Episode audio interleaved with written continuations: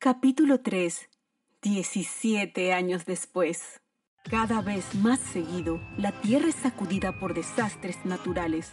Durante años y hasta el presente, un reducido y selecto grupo de científicos ponen a prueba, de manera secreta, todos sus conocimientos con el propósito de proteger al mundo. Adam está entre ellos. En su laboratorio, revisa los últimos informes y se percata de que todo apunta a una conclusión. Una cadena de inminentes eventos catastróficos se espera. Con un gesto de preocupación, marca un número de teléfono internacional. Hola, Amir, es Adam. Acabo de ver el avance del resultado de la investigación más reciente. Aún no lo he revisado. Adelántame los datos. El mapa de patrones. No puede ser más claro. Las presiones internas de la Tierra se están acumulando en proporciones nunca antes registradas.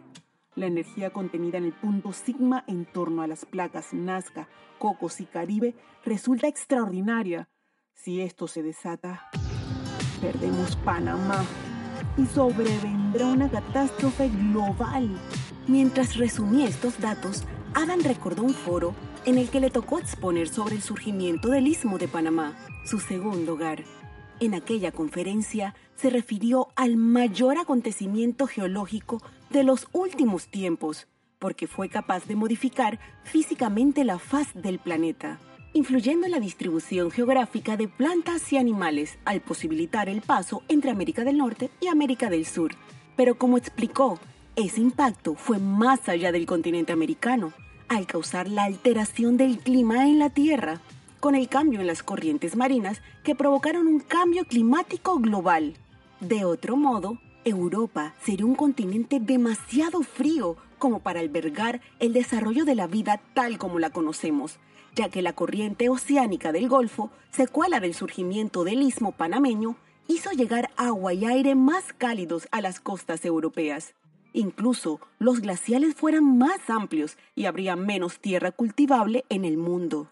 Aquellos momentos volvieron a su mente, al mismo tiempo que le dictaba a su colega las lecturas de los diversos sensores colocados estratégicamente alrededor del globo. Se nos agota el tiempo, Amir. Ya no podemos esperar. No podemos permitir que esto se desencadene. Hay que poner a prueba a Plan Calipso. Calipso 1 es nuestra esperanza, dijo Adam mirando una caja sobre la repisa. Hay que hacer un anuncio público, advirtió Amir. No, nada de alertas mundiales. Cundiría el pánico y no habrá nada que hacer. No tiene sentido y lo sabes.